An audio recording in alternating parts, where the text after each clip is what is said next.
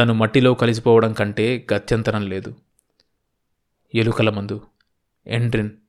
ఒక్క గుక్కెడు చాలు. రామచంద్రయ్య ఎరువుతో పాటు ఎండ్రిన్ కూడా అమ్ముతాడు. మళ్ళీ తనకు భూమి దొరకదు. కానీ ఎండ్రిన్ దొరుకుతుంది. తను మరో జన్మ ఎత్తితే ఈ గడ్డ మీదే. కానీ మళ్ళీ మనిషై పుడతాడు.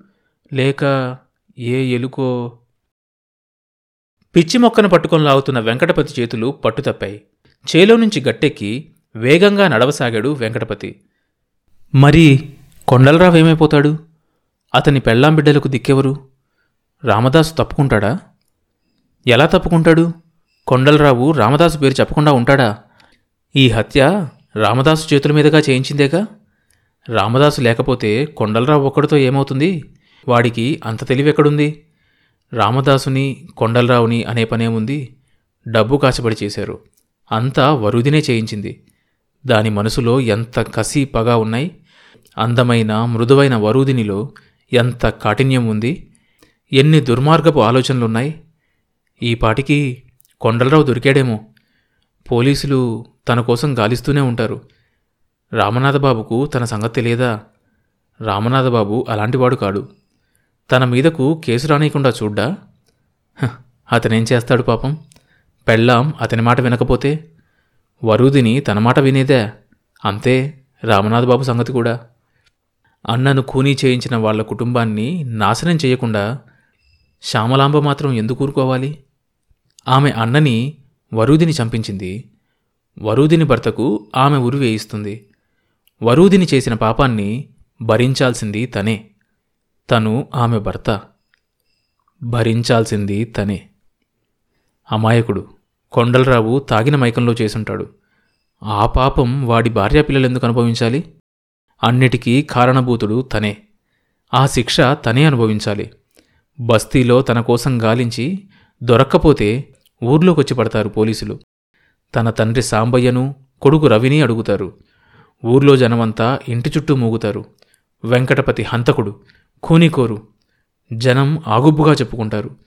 తన తండ్రి సాంబయ్య కొడుకు హంతకుడు అనుకుంటాడు తన కొడుకు రవి తన తండ్రి కూనీకోరు అనుకుంటాడు వాళ్ళు పోలీసుల ముందు నిలబడి ఏం సమాధానం చెప్పుకుంటారు? తనెక్కడున్నాడని చెప్తారు? తనే పోలీస్ స్టేషన్కి వెళ్ళి లొంగిపోతాడు. ఇందులో ఎవరి ప్రమేయం లేదని చెప్తాను. కొన్నాళ్ళు జైల్లో పెడతారు. రెండు పూటలా ఇంత అన్నం పెడతారు. ఉండటానికి గదులుంటాయి. అంతకంటే తనకు కావాల్సింది కూడా ఏమీ లేదు. తను బయట ఉండి ఏ వల్ల బతకలేడు. ఏ పని చేయలేడు. ఉన్నన్ని రోజులు ఇంత తిండి పెడతారు. తర్వాత ఉరి తీస్తారు. ఆ తర్వాత అన్నము నీడ అవసరమే లేదు. ఉరి వేయకపోతే జన్మఖైదు వేస్తారు. అదైనా మంచిదే. తనకు ఈ బయట ప్రపంచమే ఓ పెద్ద బందీఖానాలా ఉంది. అదే సుఖం. ఆ జైల్లోనే స్వేచ్ఛగా ఊపిరి పీల్చుకుంటాను. తన బరువు తనకుండదు. కూటికి కొరతుండదు. కొండలరావు బతికిపోతాడు. వాడి పెళ్ళాం బిడ్డల ఉసురు తన రవి కొట్టకూడదు. అంతకంటే తను కోరేది తన బిడ్డకు చేయగలిగింది ఏమీ లేదు. పెద్ద బజార్లో ఎలకల మందు ఎరువు అమ్మే రామచంద్రయ్య షాప్ ముందే పోలీస్ స్టేషన్. వెంకటపతి గుండె రాయి చేసుకున్నాడు. అతని పాదాలు దృఢంగా నేలం తాకుతున్నాయి. వేగంగా నడుస్తున్నాడు. పొద్దు కరకరా పైకి వస్తోంది. ఇక తను భయపడాల్సిన పనే లేదు. పారిపోవాల్సిన అవసరం అంతకంటే లేదు. తనకు ఏదైనా ఒకటే. అటు రామచంద్రయ్య షాపు ఇటు పోలీస్ స్టేషన్. పాపం కొండలరావు పెళ్ళాం బిడ్డలు. వెంకటపతి చేలల్లో నుంచి పోతున్న అడ్డదారి విడిచి రహదారెక్కాడు. వెంకటపతి పాదాలు లేపిన ఎర్రదుమ్ము గాలికి లేచి రోడ్డు పక్కన చింత చెట్ల చిగుర్లను తాకుతోంది. తను పొద్దు తిరిగే లోపల బస్తీకి చేరగలడు. తను మొదటిసారి ఆ రోడ్డు మీద బలరామయ్య గారి సవారీ బండి జల్లులో వెనక పక్కన ఒదిగి కూర్చొని సినిమా చూడ్డానికి బస్తీ వెళ్ళాడు. అప్పుడు వరూదిని బండిలో ఎక్కడ కూర్చుంది? ఎవరి ఒళ్ళో కూర్చుంది? సరిగ్గా గుర్తు రావటం లేదు. వరూదిని పక్కన వెనక సీట్లో కూర్చుని చిన్న కారులో బస్తీకి వెళ్ళింది ఇంకా బాగా గుర్తుంది. ఆ తర్వాత జరిగిందంతా ఓ పెద్ద పీడకల్లాగా ఉంది. అదేంటి రోత? ఎవరన్నా చూస్తే నవ్వుతారు. కాళ్ళు కింద పెట్టుకొని కూర్చోవాలి. వరూదిని తనకేసి ఓరగా చూసంటోంది. తను టక్కున సీటు మీద నుంచి కాళ్ళు దించాడు. అబ్బా నా కాలు. అన్నీ మోటు పనులే. వరూదిని మూతి గుండ్రంగా తిప్పింది. ఎంత అందంగా ఉంది. వరూదిని పక్కన కూర్చుని కారులో వెళ్తుంటే ఎంత హాయిగా ఉంది. ఎంత దర్జాగా ఉంటుంది. ఎప్పుడూ ఇలాగే వరూదిని పక్కనే కూర్చొని కారులో పోతూ ఉంటే. హారన్ మోగింది. వెంకటపతి రోడ్డు మీద నుంచి పక్కకు జరిగాడు. తలెత్తి చూశాడు. కనకయ్య కారు దుమ్ము లేపుకుంటూ దూసుకుపోతుంది. కనకయ్య అల్లుడు గురునాథం భార్య పక్కన టీవీగా కూర్చొని పోతున్నాడు. పట్నం నుంచి పల్లెటూరికి. తాతయ్యను గురించి ఆలోచిస్తూ కాలువ దిగి చెరువు కట్ట మీదకొచ్చిన రవి ఆగిపోయాడు. వెనక్కు తిరిగి తండ్రి కోసం రయ్యన పరిగెత్తసాగాడు. నాన్న నువ్వు వెళ్ళొద్దు. నువ్విక్కడే ఉండు. తాతయ్యకు చెప్పి నీ మీద కోపం లేకుండా చేస్తాను. తాతయ్య నా మాట వింటాడు. తాతయ్యకు నేనంటే ఇష్టమని చెప్పావుగా? నేను మళ్ళీ వచ్చి నిన్ను తాతయ్య దగ్గరికి తీసుకెళ్తా. అని చెప్పాలని ఎలుగెత్తి అరవాలని ఆ పసిహృదయం పరితపించిపోయింది. పరిగెత్తి పరిగెత్తి అలసి సొలసి నిలబడిపోయాడు. తండ్రి జాడ కనిపించక దిగాలు పడ్డాడు. నాన్నా! దిక్కులు ప్రతిధ్వనించాయి. తాతయ్య మంచివాడు. నీ దగ్గరికి రానే రాను. నేను తాతయ్య దగ్గరే ఉండిపోతా.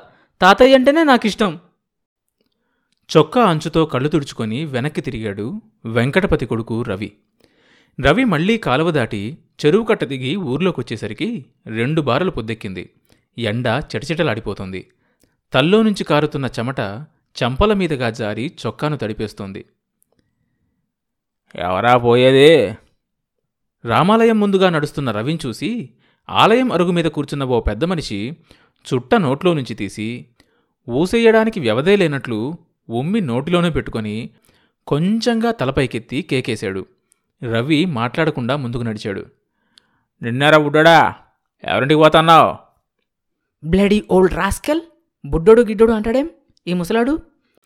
అనుకుంటూ రవి ఆగి ముసలాయన ముఖంలోకి చూశాడు. ఎవరబ్బాయిరా నువ్వు? ఊర్లో ఇంతకు ముందెప్పుడు చూడలేదే? తనను చూడకపోవడానికి తప్పంతా రవిదే అన్నట్లు అడిగాడు. సాంబయ్య గారి మనవణ్ణి. సాంబయ్య ఏ సాంబయ్య పక్కన కూర్చున్న వాళ్ళకేసి ప్రశ్నార్థకంగా అడిగాడు శివయ్య. మనూర్లో సాంబయ్య ఎవరయ్యా శివయ్య? ఉన్నదల్లా ఊరుబోయిన వెంకయ్య కొడుకు సాంబయ్యే అన్నాడు శివయ్యను చూసి సూరయ్య. ఆ సాంబయ్యకు మనోడు ఉన్నాడా నా తెలియదే. అన్నాడు శివయ్య. తనకు తెలియకుండా ఊర్లో ఏదీ జరగడానికి వీల్లేదన్న ధోరణిలో. వరుదినికి ఓ కొడుకుండాలయ్యా. వాడు పట్నంలో ఎక్కడో చదువుతున్నాడని విన్నా.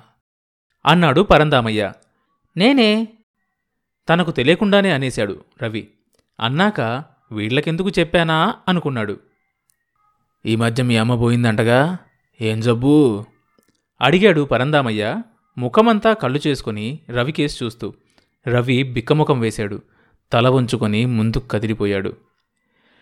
జబ్బా అదంతా ఓ పెద్ద కథ అన్నాడు గోపాలం. అయితే అంతా ఆడిపోయాక వెంకటపతి ఊరు చేరాడన్నమాట.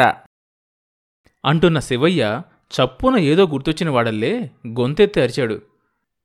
మీ నాన్న వెంకటపతి ఏడ్రా ఆ ప్రశ్నకు సమాధానం కోసం రామాలయంలో కూర్చున్న వాళ్ళంతా ఎదురుచూశారు. కాని రవి తిరిగి చూడకుండా వడివడిగా నడిచిపోయాడు. ఆడు దిబ్బుంది పో. ఆ దిబ్బ మీద నెట్టాడి పాకుందా? పాకలోనే మీ సాంబయ్య తాతుండేది. ఈ బొంద పక్కగా దొరువులో కాలిబాటుంది. ఇట్నుంచి పో. Thank you. పుల్లెద్దు గంగడోలు నిమురుతూ బండి ముందు నిలబడ్డ శి బండి ముందు నిలబడ్డ శివరామయ్య జీతగాడు ఆశ్చర్యంగా రవికేసి నోరు తెరుచుకొని చూశాడు. ఎద్దులకేసే చూస్తున్న రవిని కన్నార్పకుండా చూస్తూ పరాకుగా ఉన్న జీతగాడి మీదకు పుల్లెద్దు కొమ్ము విసిరింది. ఏహే! నీ పొగరనుగిద్దిలే పా ఇయాల పది బళ్ళు మట్టి తోలాలా. అంటూ జీతగాడు చక్రం మీద కాలు పెట్టి వసిగొయ్య పట్టుకొని ఎగిరి తొట్లో కూర్చున్నాడు. పగ్గాలు గుంజి చరణాకోలతో పుల్లెద్దును అదిలించి బండిని చావిడి పెండం దాటించాడు. జల్లలో నిండుగా పోసి ఉన్న ఎరువు మట్టి బండి కుదుపులకు తొణికింది. తప్పుగా ఇంకా చూస్తా నిలబడ్డావేం? ఆడ మట్టి దిబ్బ మీద పాకే. పో మరి. బండి తొట్లో నిలబడి మెడ పక్కకు తిప్పి అరిచాడు జీతగాడు. రవి జల్లలో నుంచి జారుతున్న మట్టిని తప్పించుకొని ఎడంగా నిలబడ్డాడు. వెనక రెండు మట్టి జాళ్ళు వదులుకుంటూ బండి వెళ్ళిపోయింది. చావిట్లో నుంచి ఆవులు గేదెలు దూడలు మోరలు పైకెత్తి ఒకదాన్ని ఒకటి తోసుకుంటూ బయటకొచ్చాయి. వాటి వెనకే అన్నం మూట భుజాన వేసుకుని చిన్న చితగాడు వాడి చెల్లెలు పరిగెత్తుకొచ్చారు. చావిటి గోడవారగా నిలబడ్డ రవికేసి వింతగా చూశారు. పశువులు వాముల దొడ్డి దాటి వీధిలోకి వెళ్ళేదాకా చూస్తూ నిలబడ్డాడు రవి. వెనక చిక్కున గంతులేస్తూ తలలు డీయిచ్చుకుంటున్న కోడెదూడల మీద నుంచి చూపు మరల్చుకోలేకపోయాడు రవి. శివరామయ్య గారి గొడ్లచావిడి వాముల దొడ్డి దాటి ఈతబొందల దగ్గరకు వచ్చాడు.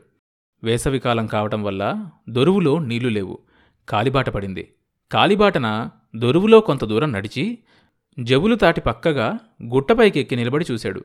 ఎదురుగా ఎత్తైన దిబ్బ దిబ్బ మీద రెండు నిట్టాళ్ళ పాకా కనిపించాయి. అక్కడ తాతయ్య ఉండేది. ఊళ్ళో పెద్ద పెద్ద ఇల్లున్నాయి మేడలున్నాయి. కానీ తాతయ్య ఊరి బయట తాటాకుపాకలో ఉంటాడెందుకు?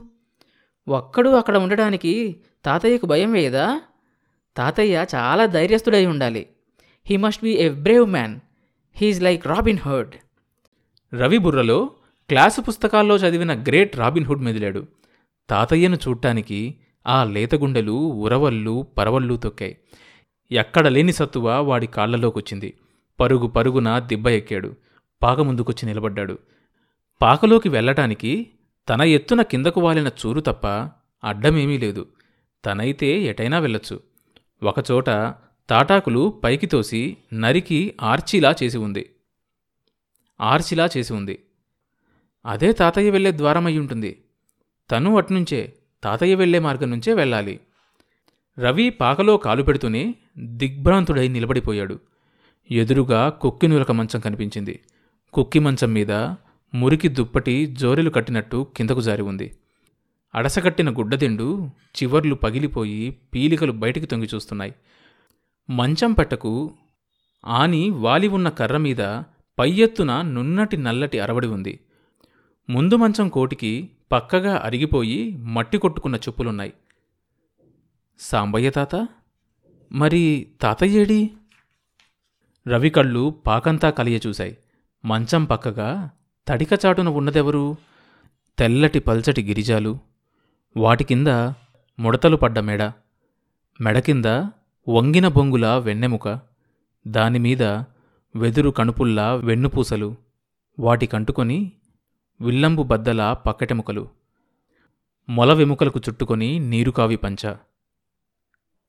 ఈ మనిషా? సాంబయ్య తాత. ది గ్రేట్ రాబిన్హుడ్ తర్వాత భాగం వచ్చే ఎపిసోడ్లో వినొచ్చు. ఈ షో అన్ని మేజర్ పాడ్కాస్ట్ ప్లాట్ఫామ్స్లో వినొచ్చు. కొత్త ఎపిసోడ్ రిలీజ్ అయినప్పుడు మీకు తెలియడం కోసం సబ్స్క్రైబ్ చేసుకొని నోటిఫికేషన్ టర్న్ ఆన్ చేసుకోండి.